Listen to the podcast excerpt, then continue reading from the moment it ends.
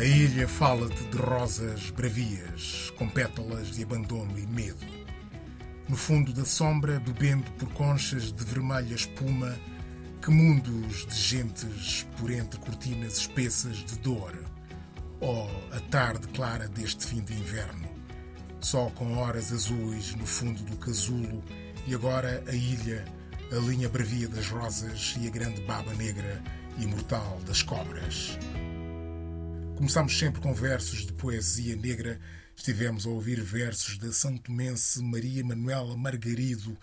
Rita GT, esses versos merecem-te algum brevíssimo comentário? Um, bom, na verdade, estou super surpreendida com esta sincronicidade, porque um dos, das sugestões que eu trouxe é mesmo a Ilha do Príncipe, onde eu passei mais de um mês maravilhoso da minha vida, e esse poema remeteu-me logo para a Ilha do Príncipe.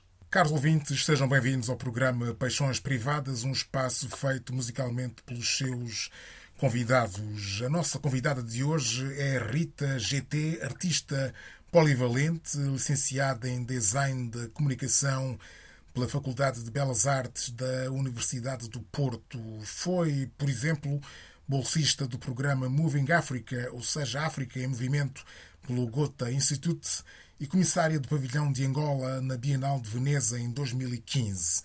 Percorreu o mundo e palmilhou a África no exercício intensivo de uma arte de intervenção e de resgate da memória colonial. Revolve o passado, questiona o presente e exige futuro como fotógrafa, performer, escultora, ceramista, videasta, sobretudo como pensadora crítica, inconformista, humanista e política, até 18 de janeiro tem patente uma exposição na Galeria Movarte, em Lisboa, intitulada Cum Laude. Comecemos por aí. Rita GT, cum laude, o que em latim significa com distinção, com honra, é o título de uma exposição em que há mulheres, mulheres a quem se pretende devolver a dignidade. São peças que cruzam a cerâmica e a escultura, são peças híbridas, inquietas, acusatórias. São corpos de mulheres feridos pela história, são corpos que cantam as suas feridas pelas vozes de cantadeiras de Viana do Castelo. Reveste nesses corpos, reveste nessas mulheres. Sim, sem dúvida. Uh, tenho acompanhado o trabalho desde pequenina, não é? Que faço parte, eu cresci em Viana do Castelo então faz parte do meu imaginário infantil e, e de crescimento todos estes cantares nos campos de Viena e como isso está intimamente ligado à nossa história colonial, não é? Muitas delas foram mulheres ou que ficaram viúvas ou que foram para, para Angola, Cabo Verde, Moçambique e passaram lá algum tempo da sua vida, ou muitas ficaram cá enquanto os maridos foram e não voltaram. Então há muitas histórias aqui interessantes de contar e que ainda pouco se fala. Há nesse trabalho de escultura também o propósito de devolver dignidade à cerâmica, esse, esse labor considerado menor essa arte bastante feita por mulheres, essa arte dita menor, que, como afirmava William Morris, é encarada como se fosse, como se fosse de crescimento espontâneo, não sendo valorizada naquilo que tem de único, dar prazer na utilização das coisas que forçosamente temos que utilizar e dar prazer naquilo que forçosamente temos que fazer. São palavras de William Morris em artes menores. Esse trabalho é a escultura a transfigurar e a enobrecer a cerâmica também? Sim, sem dúvida. Eu chamo-lhe esculturas cerâmicas, não é? Eu considero estes trabalhos mais peças de escultura que usam o médio de cerâmica. E, de facto, é um médio que realmente está a ser requestionado e reposicionado no contexto da arte, arte contemporânea e também na história da arte e, como disseste muito bem, uh, sempre foi conotado a um hobby menor de mulheres, uh, mas ao mesmo tempo a cerâmica profissional era somente feita por homens. Muitos museus uh, ou olarias, eu, por exemplo, fiz um trabalho com o Museu de Vila Franca do campo em, nos Açores, que tem uma olaria que virou museu neste momento, mas quando estava a funcionar, aquela uh, olaria era proibida a entrada de mulheres. Sim, somente homens podiam trabalhar ali. Então há toda aqui um, uma desconstrução a ser feita em relação a este médium e como é que é abordado no contexto da arte contemporânea, que é onde eu me insiro. Muito bem. Um, a propósito de mulheres, começaste por dizê-lo ainda há pouco, e do trabalho das mulheres, debruças-te sobre o papel e o destino do outro lado da colonização, as mulheres que foram obrigadas a partir ou a ficar, a chorar ou a silenciar-se. Achas que se pode dizer que a mulher branca foi uma vítima invisível da colonização? Olha, eu, como mulher branca, crescida em Portugal e tendo cada vez mais consciência do meu privilégio através da cor, a mim o que me interessa no meu trabalho e na minha vida pessoal, uh, refletida no meu trabalho, é sempre tentar ter o máximo de perspectivas possíveis e que me são alcançáveis sobre toda esta história, história que foi mal contada. E sempre será mal contada porque é uma história subjetiva e, como nós sabemos, todo o contexto da história da humanidade foi escrito por homens brancos e, por isso, numa posição ocidentalizada e privilegiada, não é? Então, quando eu fui morar para Angola, e tive muitos anos em Angola e, e, morei no Brasil também, quando eu fui querer saber o outro lado da história, porque não estava a coincidir com o que me tinha sido contado não é? e que eu tinha aprendido na, uh, na escola, eu comecei a perceber que havia aqui um, uma missão maior de usar o meu corpo de branca privilegiada também para contar essa história de, de, várias, de uma outra perspectiva, não é? Como é que eu posso também contribuir para esta tomada de consciência de que temos que fazer um trabalho aqui profundo de cura e, e, e, de sanamento destas feridas que vêm do nosso passado colonial. E obviamente há várias camadas aqui intrínsecas, não é? Por, obviamente que uma mulher com corpo branco é privilegiada, mas em relação a um homem branco, obviamente que também sofreu muito, não é? Pela sua condição de inferioridade. Então, há aqui várias camadas de entendimento que eu acho importantes trazer para discussão e para, para cura, não é? Muito bem, uh, vamos à música, às paixões musicais que nos trazes. Comecemos por palavras, lá está, de mulher, palavras ditas com força de mulher, porque só uma mulher pode dizer algo assim contra tudo e contra todos quando ama Use Me, Usa-me, de Esther Phillips. A canção é para ouvir ao contrário ou não? Sim, quer dizer, eu, eu, eu a meu repertório imagina, eu trabalho uh, muito tempo de estúdio sozinha, então a música é, é a minha melhor amiga. Eu ouço música sempre que estou a trabalhar. Uh, neste momento, a seleção que eu trago aqui é uma seleção das músicas que eu estou a ouvir agora. E sobretudo mulheres. Uh, Interessa-me ouvir e uh, estamos nesta fase de reescrever, mais uma vez, não é? Esta história da humanidade e da arte através do desconstrução de onde é que estavam as mulheres, não é? Porque se nós pensarmos no século XX, século XIX, havia tantas mulheres incríveis artistas e que não estão uh, mencionadas e é muito difícil de encontrar. A Esther Phillips é uma delas, ela é uma cantora incrível e não só compositora, super importante, faz parte desta primeira década do século XX e sempre com um trabalho altamente político, não é? Por ser uma mulher negra contra tudo e todos a fazer uh, esta carreira de, de, na música e portanto eu acho que é um trabalho fundamental.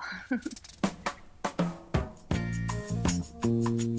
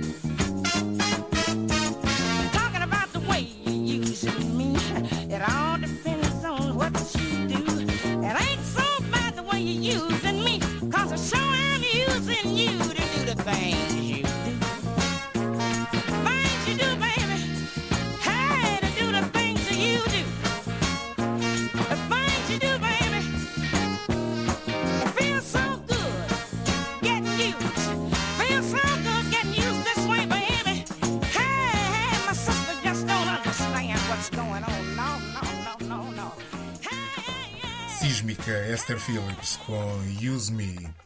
Façamos um pequeno périplo por alguns pontos do teu percurso. Há no teu trabalho a ideia de África como um lugar de tensão, ideia expressa no projeto We Shall Overcome, ou seja, nós venceremos. Essa é uma ideia interessante por haver aqui uma continuidade. Já o Franz Fanon falava na tensão muscular, no colonizado, no indígena, por causa da pressão e da violência física e psíquica do colonialismo. Parece que permanece a violência sob outras formas em África, de onde decorre essa tensão identificada por ti, é isso? Sim, hum, eu, eu sinto que essa tensão é geral, global, especialmente agora nos tempos, né, na conjuntura atual, em que percebemos que, de facto, estamos todos interligados e, e como a tensão num determinado local gera tensão no globo, não é? É um movimento de entropia. Uh, obviamente que, mais uma vez, também conseguimos constatar com tudo que está a acontecer que o continente africano e- ou tipo o globo sul, visto do sul, pensado do sul, é sempre muito mais prejudicado.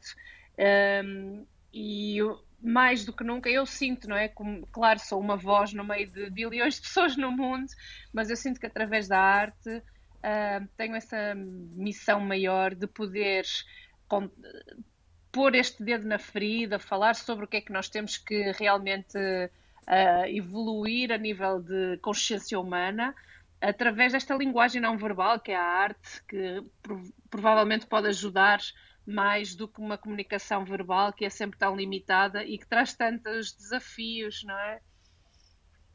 Mas que, que tensões é que identificas em África? É a pobreza? É, o, é, o- é a criminalidade? Que tensões é, de que tensões é que falas? não diria tensões específicas do continente africano, mas em relação, não é? Porque o, o meu ponto de vista, o que eu, o, não é, a, charneira que eu tenho é sempre o facto de eu ter sido formada ou formatada, digamos, pela uma consciência, uma eh, educação e cultura ocidental, branca, privilegiada, não é? Uh, no, no, meu exercício de constante de desconstrução dessa formatação que me foi uh, posta, eu vejo esse, esse, diálogo de tensão entre, entre esse Ocidente que se, que se, que se aparece, apresenta como autoritário, não é? E único e, um, e dogmático, em detrimento com, por exemplo, o continente africano, em que eu, é, durante o tempo que eu vivi e, e, todas as pesquisas que eu fiz uh, em Angola, bom, estamos a falar de um continente com 54 países, não que eu não conheço muitos, mas da relação com Portugal, não é? Como é que é incrível num continente que tem países tão, tão mais antigos, com uma história profundamente interessante, importante, um, e que está sempre a ser negligenciado, não é? Esse, esse, esse conhecimento e essa riqueza. Então, eu sinto que há essa tensão nesse diálogo entre o Ocidente e a, e a constante negação de, de outras formas de ver o mundo uh, ricas, poderosas e ancestrais. Sentes-te, tenho que fazer essa pergunta, dado, dado o que disseste, sentes-te incomodada por te sentires privilegiada enquanto pessoa de pele branca em África? Sentes-te sentes um incómodo por isso? Sinto incómodo no sentido que não é do eu, eu do, do que eu represento, não é? Nós, nós temos sempre uh, quer queiramos, quer não, a, a nossa posição, o nosso corpo é político, é, especialmente no meu trabalho, não é? Eu tenho um trabalho de artista, ativista, então todo, todo gesto, todo o corpo é uma representação política de algo, não é? Eu, em Angola, represento uh, Portugal, não é? O país que colonizou Angola, por exemplo, não é? Apesar de, obviamente, eu não me identificar com nada que foi feito e não é minha responsabilidade, não é? Não, não foi, eh, felizmente, na, na, minha família e tudo, não, não é que eu tenha esses casos, e tive muita família que, que esteve imigrada em Angola, mas eu, eh, quer queira, quer não, o meu corpo representa esse passado, não é? De sofrimento e, e de, de, de toda, tudo o que nós sabemos que aconteceu, não é? Então, eu, por isso é que eu sinto que é um, uma missão maior eu poder trazer, uh, falar sobre o pós-colonialismo e sobre o colonialismo através deste corpo politizado que é branco e, por isso, privilegiado. Outra ideia, outra ideia muito empolgante no teu trabalho é a série Fall Action, isto é, a queda. É como se fosse uma radicalização da suspensão fotográfica de Natsumi Hayashi e uma subversão do instante decisivo de Cartier-Bresson. Aqui um duplo instante decisivo. Por um lado, a ideia de que a África, ou Angola nesse caso, precisou de cair para levantar-se pelos seus próprios meios e, por outro lado, a ideia de violência como fator de transformação. Qual foi a tua intenção com este projeto Fall Action? Uau, gostei muito dessa interpretação, ficou, foi muito bonita. É, é, é das coisas que eu mais gosto como artista, é de perceber que quando eu uh, mostro um trabalho, não é? Quando o exibo, ele deixa de me pertencer e, e é o público e as pessoas que o veem, que o interpretam, que conseguem uh, complementar o trabalho, porque eu estava na minha ideia muito mais limitada, no, na minha cabeça, não é? No meu corpo, na minha intuição, e um, ao passar essa, essa linguagem não verbal, não é? Neste caso, esta mensagem através da fotografia, um, essa mensagem, esse conceito é construído de uma forma muito bonita, com adições incríveis, como agora tu fizeste. Esse trabalho foi feito no centro de Luanda e eu realmente congelei esse, esse momento em que um corpo está prestes a cair, não é? Aquele momento que costuma ser um segundo ou menos de um segundo, mas que fica perpetuado uh, infinitamente.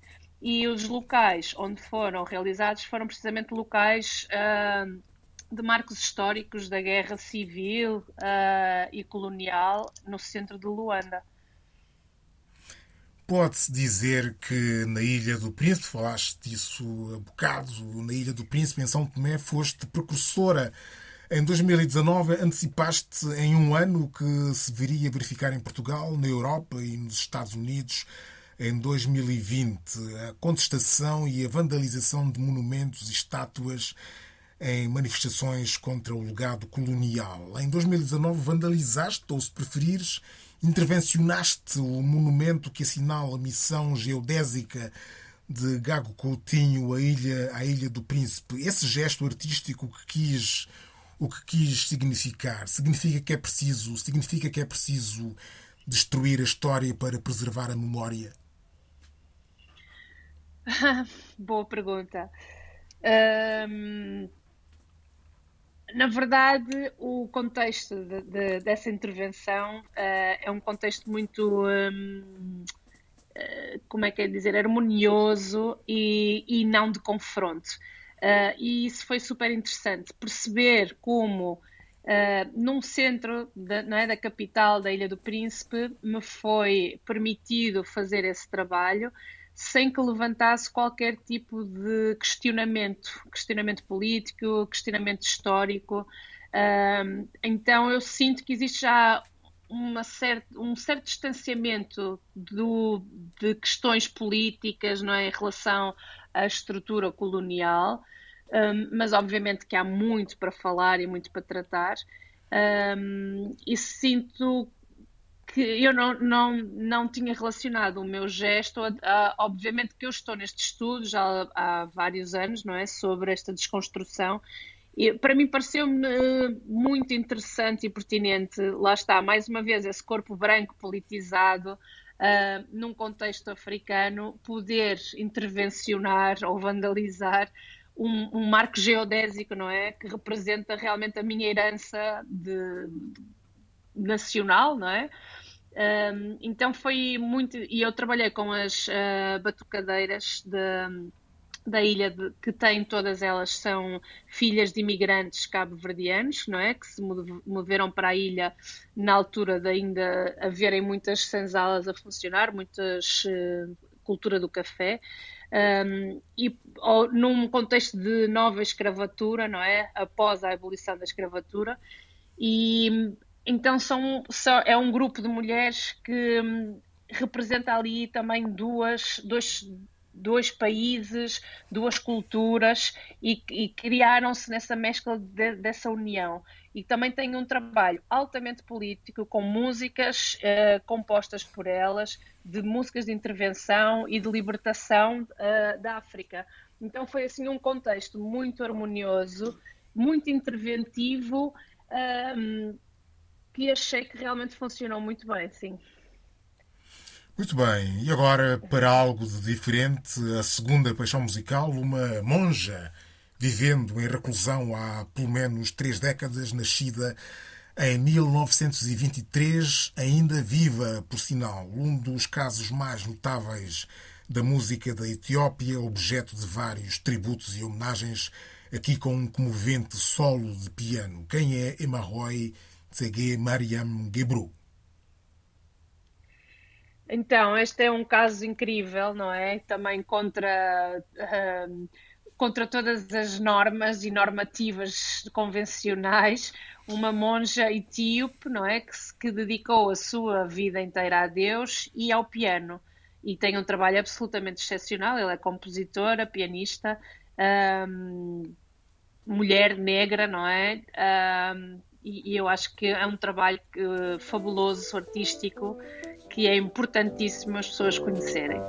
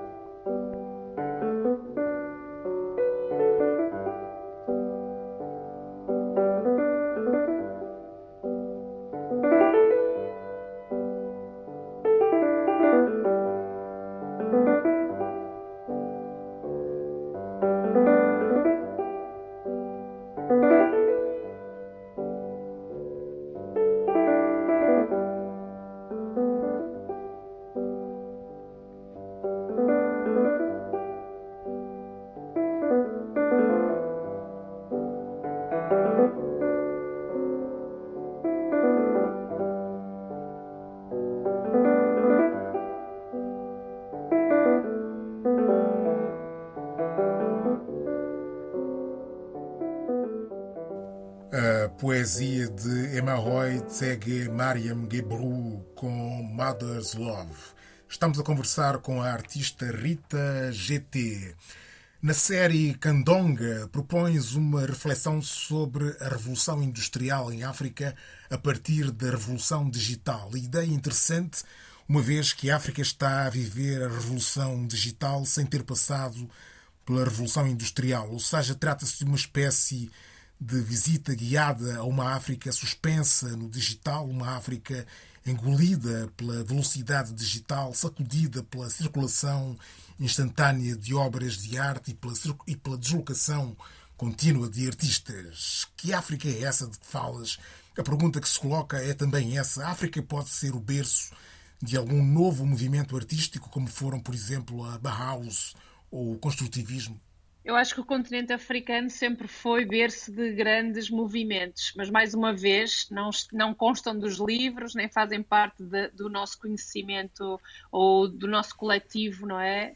Uh, pelo facto, mais uma vez, estamos a ser uh, catalogados e escritos por, por uma visão ocidental, não é? Eu lembro-me da primeira vez que eu estive em Angola, em 2009. Um, eu vinha de Berlim, na altura eu morava em Berlim e estava a fazer um trabalho sobre esse questionamento de, de todas as obras uh, do continente africano e, e, de, e de outras uh, proveniências, não é? Normalmente havia, há um museu muito grande com obras do Egito, Uh, também quando mudei para Nova York, obras, havia obras de Angola, as nequices, as esculturas nequices que estavam representadas nos museus. E quando eu tive finalmente a oportunidade de ir pela primeira vez a Angola, eu ia ávida por uh, visitar os museus e ver as obras realmente no seu contexto. Acontece que cheguei lá e isso não existia. Então eu encontrei vários colegas meus artistas e muitos deles que vinham dessa herança de serem os fazedores de máscaras para os rituais uh, de, dos quimbos, não é? Das tribos, de, no, nos, nos, contextos uh, da província. E eles diziam: Nós já não temos referências para fazer as máscaras porque foram todas levadas e saqueadas durante o período da guerra, não é? E isso é a história da maioria dos países. Sabemos que também ali no, no Congo belga isso aconteceu imenso e há, há muito hum, tráfico candonga, não é? De, de objetos e artifícios importantíssimos uh, no contexto da riqueza africana em geral, que foi saqueado. Um, e é interessante perceber que agora, passados uns anos, essa, essa questão foi levantada e muitos, dos, muitos países estão a devolver as, as obras ao continente, aos países de origem. Um, e eu acho que essa, essa questão e, e, esse assunto é muito pertinente de falarmos, porque, por exemplo, a primeira vez que eu visitei a província da Lunda Norte e fui conhecer de perto a arte de Chokwe, eu percebi ali naquele contexto que a arte tem vindo a ser contemporânea todo o tempo. Aquela uh, expressão artística tão rica e, e, ancestral, não é? é? É tão importante como qualquer uh, movimento que aconteceu no século XX, por exemplo, como os impressionistas, os modernistas, mas de facto não está divulgado, não, não, não aparece nos livros. Então há aqui toda uma vontade minha de ser reescrito toda esta história da arte deste ponto de vista não ocidental e da importância destes movimentos incríveis, revolucionários, que aconteceram em vários países, não é? Na maioria dos países do continente. Mas consegues, na arte contemporânea, feita hoje, contemporaneamente hoje, consegues identificar algum surto de alguma gênese, de algum movimento novo em África? o, a palavra novo é sempre muito uh, questionável, não é? Porque o que é que nós vivemos em constantes movimentos novos e ao mesmo tempo ciclos de reescrever o passado no presente, não é? O que eu sei uh, e o que eu tenho vindo estar a debruçar nos estudos e estar conectada é que de facto existe esta vontade e estão a acontecer montes de pessoas estão a fazer estes movimentos, agentes culturais, não é? Estes movimentos de trazer a arte uh, um, ou seja, a arte contemporânea e, toda essa produção artística do continente para o mundo. Mas, mais uma vez, uh, temos que pôr este sentido crítico em que a maioria desses eventos estão a acontecer, mais uma vez, na Europa ou em países ocidentais, não é? Então, para mim, há aqui uma problemática. Uh, porque o que eu gostaria de ver era haver mais movimento dentro do continente, movimento que levasse para lá pessoas. Embora já tenhamos, por exemplo, vai agora inaugurar em 2022, saiu agora hoje, parece que foi hoje ou ontem, a lista dos artistas para a Bienal de Bamako, por exemplo, que é um grande marco a nível eh, internacional de arte contemporânea, entre outros eventos, mas obviamente que necessitamos muito mais. Mas repara, uh, falando, por exemplo, no país Portugal, o, o, investimento cultural e artístico é tão fraco e, e tão medíocre que imagina num país como Angola em que existe uh, problema grave de fome. Então, obviamente que as pessoas ainda consideram a cultura e a arte como um luxo e não como um bem essencial, não é? Muito bem, interessante, muito interessante. Qual é para ti uh, a mais absoluta expressão do belo? O exemplo mais definitivo da beleza? Uh, esse é difícil. Não sei, não sei responder. Eu acho que hum, é, é, isso é uma posição muito pessoal e, e, formada num contexto, não é, específico de espaço, tempo, estado de espírito. então, eu acho que a expressão mai, maior de belo é realmente quando consegues conjugar essa, essa conjuntura de factores que, que traz felicidade, bem-estar, harmonia e que realmente consegues ter ali uns segundos de uma experiência mais bela possível. Atentemos à terceira paixão musical, um caso verdadeiramente sério de música. Temos o Sr. Ashi Shep e a Sra. Gendli no tema Blasé, que dá título ao álbum de Shep de 1900 e 69. Desde já agradeço a escolha. Tens uma série também titulada Blasé, foi inspirada por este tema?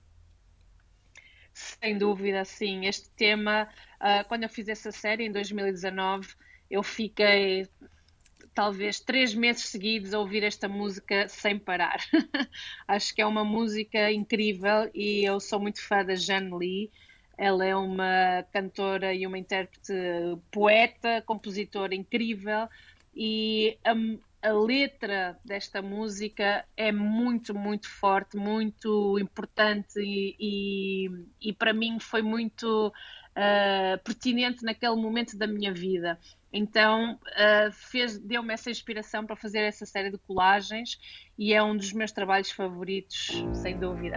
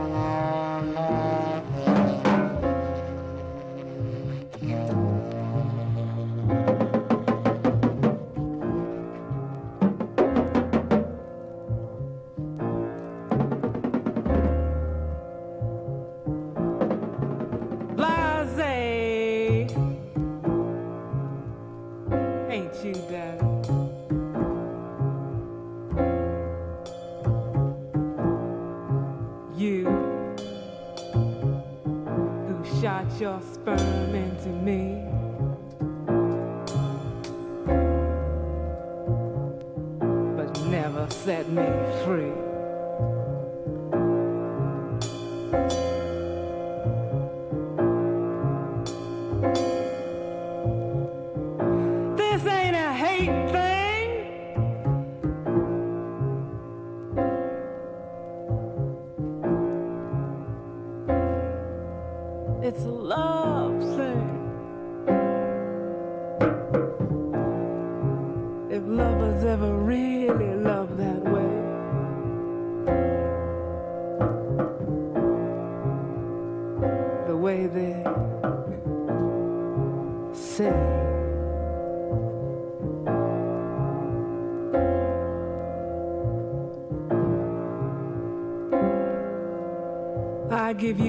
for sugar.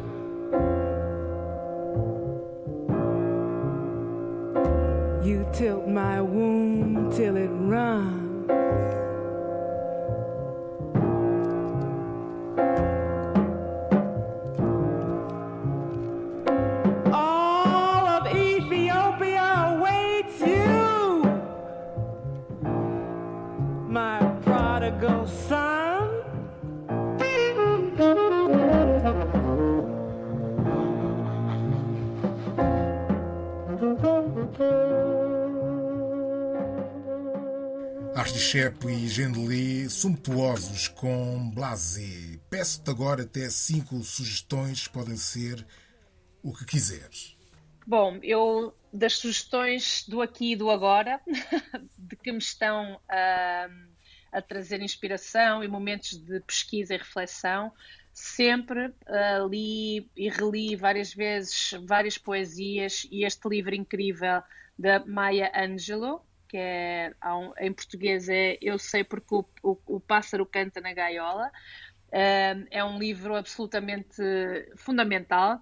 E, aliás, todo o trabalho da Maya Angelou, que eu, que eu sou uma admiradora, e, e ela influencia muito a minha obra e, e a pessoa que eu sou, não é? Acho que ela é uma, foi uma pessoa incrível e conseguiu realmente lutar contra tudo e todos e se ingrar com o seu trabalho incrível, não é? Essa é a minha primeira sugestão. Segunda. gostaria de, de sugerir também, estive há pouco tempo com, com o meu marido, tive, ele é ah, brasileiro, e tivemos em- numa intensa pesquisa no Brasil, em Salvador, onde eu já tinha estado, eu morei no Brasil, ahm, e fomos pesquisar sobre a vida do Zumbi dos Palmares, que foi um- uma pessoa muito importante nesta luta pela libertação do- dos negros, da negritude, da escravidão. Então há este espaço que é o Quilombo dos Palmares, que é localizado em, ahm, na- em Pernambuco. Ahm, na verdade, eh, chama-se agora a atual União dos Palmares, em Alagoas, e era uma comunidade, um reino formado por escravos negros uh, que haviam escapado das fazendas, das prisões e das senzalas brasileiras. Essa área, obviamente, que na altura uh, ocupava o tamanho de Portugal, imaginem, e havia todas estas tensões entre Portugal, Brasil, um, sanação da, escrava, da escravidão. Um, e o Zumbi foi realmente uma, uma, uma, pessoa incrível, mas esta União dos Palmares, antes do Zumbi ter chegado, era uh, governada ou dirigida por uma mulher. Então, mais uma vez, esta evocação das estruturas matriarcais de libertação e tem sido realmente uma uma inspiração para o meu trabalho. Eu, eu, sou muito aficionada por histórias de pessoas que conseguiram uh, fazer ativismo e, libertação por seus próprios meios, acreditando sempre nas suas forças do que é o justo, o transparente, o honesto e o correto. A terceira? Uh, gostaria de sugerir verem o trabalho de um artista afro-americano maravilhoso que é o David Hammonds.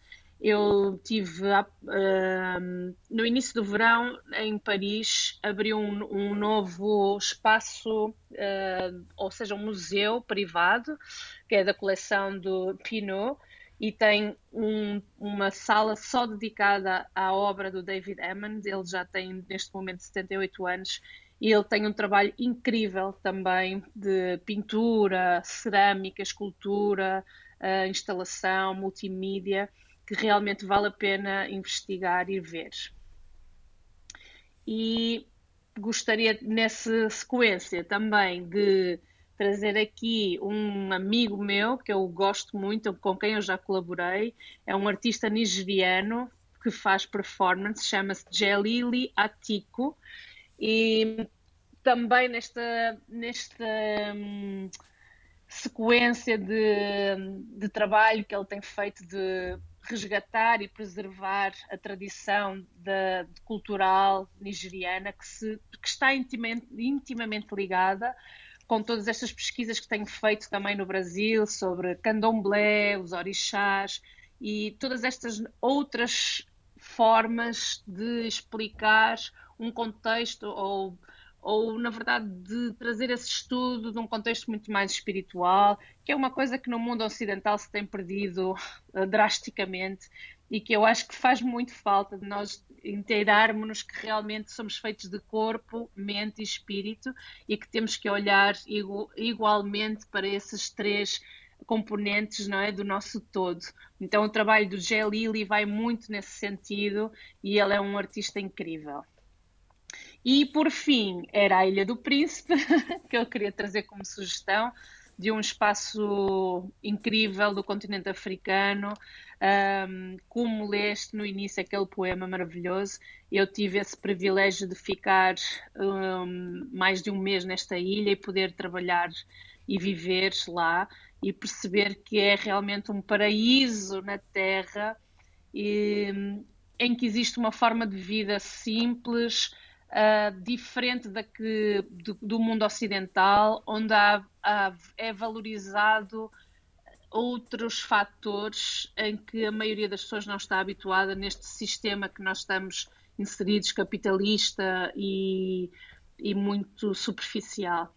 Então, muito vale bem. a pena visitar. Muito bem, muito bem. Muito bem, e para terminarmos, fiquemos com a última paixão musical, a Liz Coltrane, uma mulher que já tinha uma carreira musical quando conheceu John Coltrane, mas que ficou conhecida como esposa de Coltrane. Na sua música é sempre uma negação desse rótulo. O que é que te atrai neste tema, Ganisha?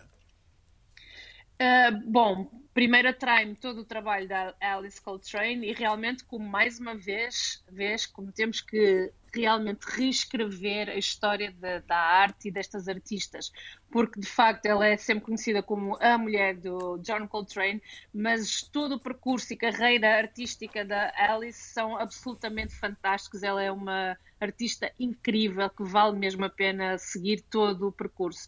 Ganesha é, um, é uma obra que a insere nesse contexto quando ela foi fazer toda a investigação espiritual e de trabalho não é musical para a Índia e Ganesha é uma deusa, deusa da prosperidade uh, hindu. Eu tenho família, tenho família indiana da parte hindu e portanto há aqui esta mistura de jazz com música tradicional indiana que eu absolutamente adoro.